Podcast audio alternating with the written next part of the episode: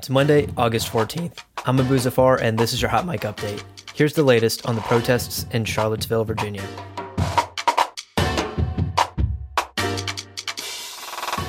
Police have confirmed the identity of the woman killed during the protests. Heather Heyer, a 32 year old paralegal, was in a group of anti racism protesters when a car rammed into them.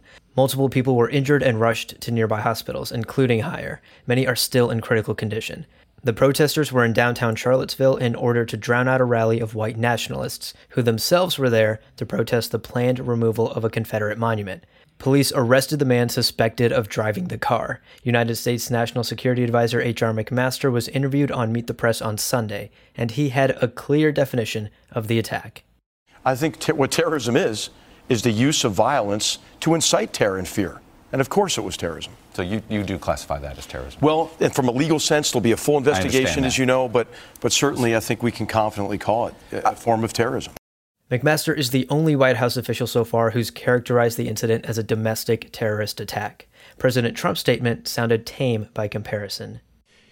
We condemn in the strongest possible terms this egregious display of hatred, bigotry, and violence on many sides.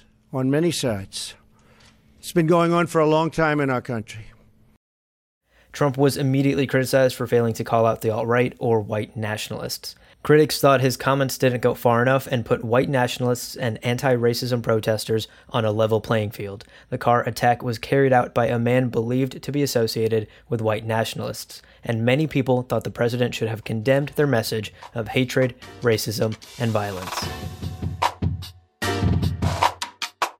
And that was your Hot Mic update. For more on all of these stories, visit Mic.com and subscribe to Hot Mic on Apple Podcasts or wherever you get your podcasts.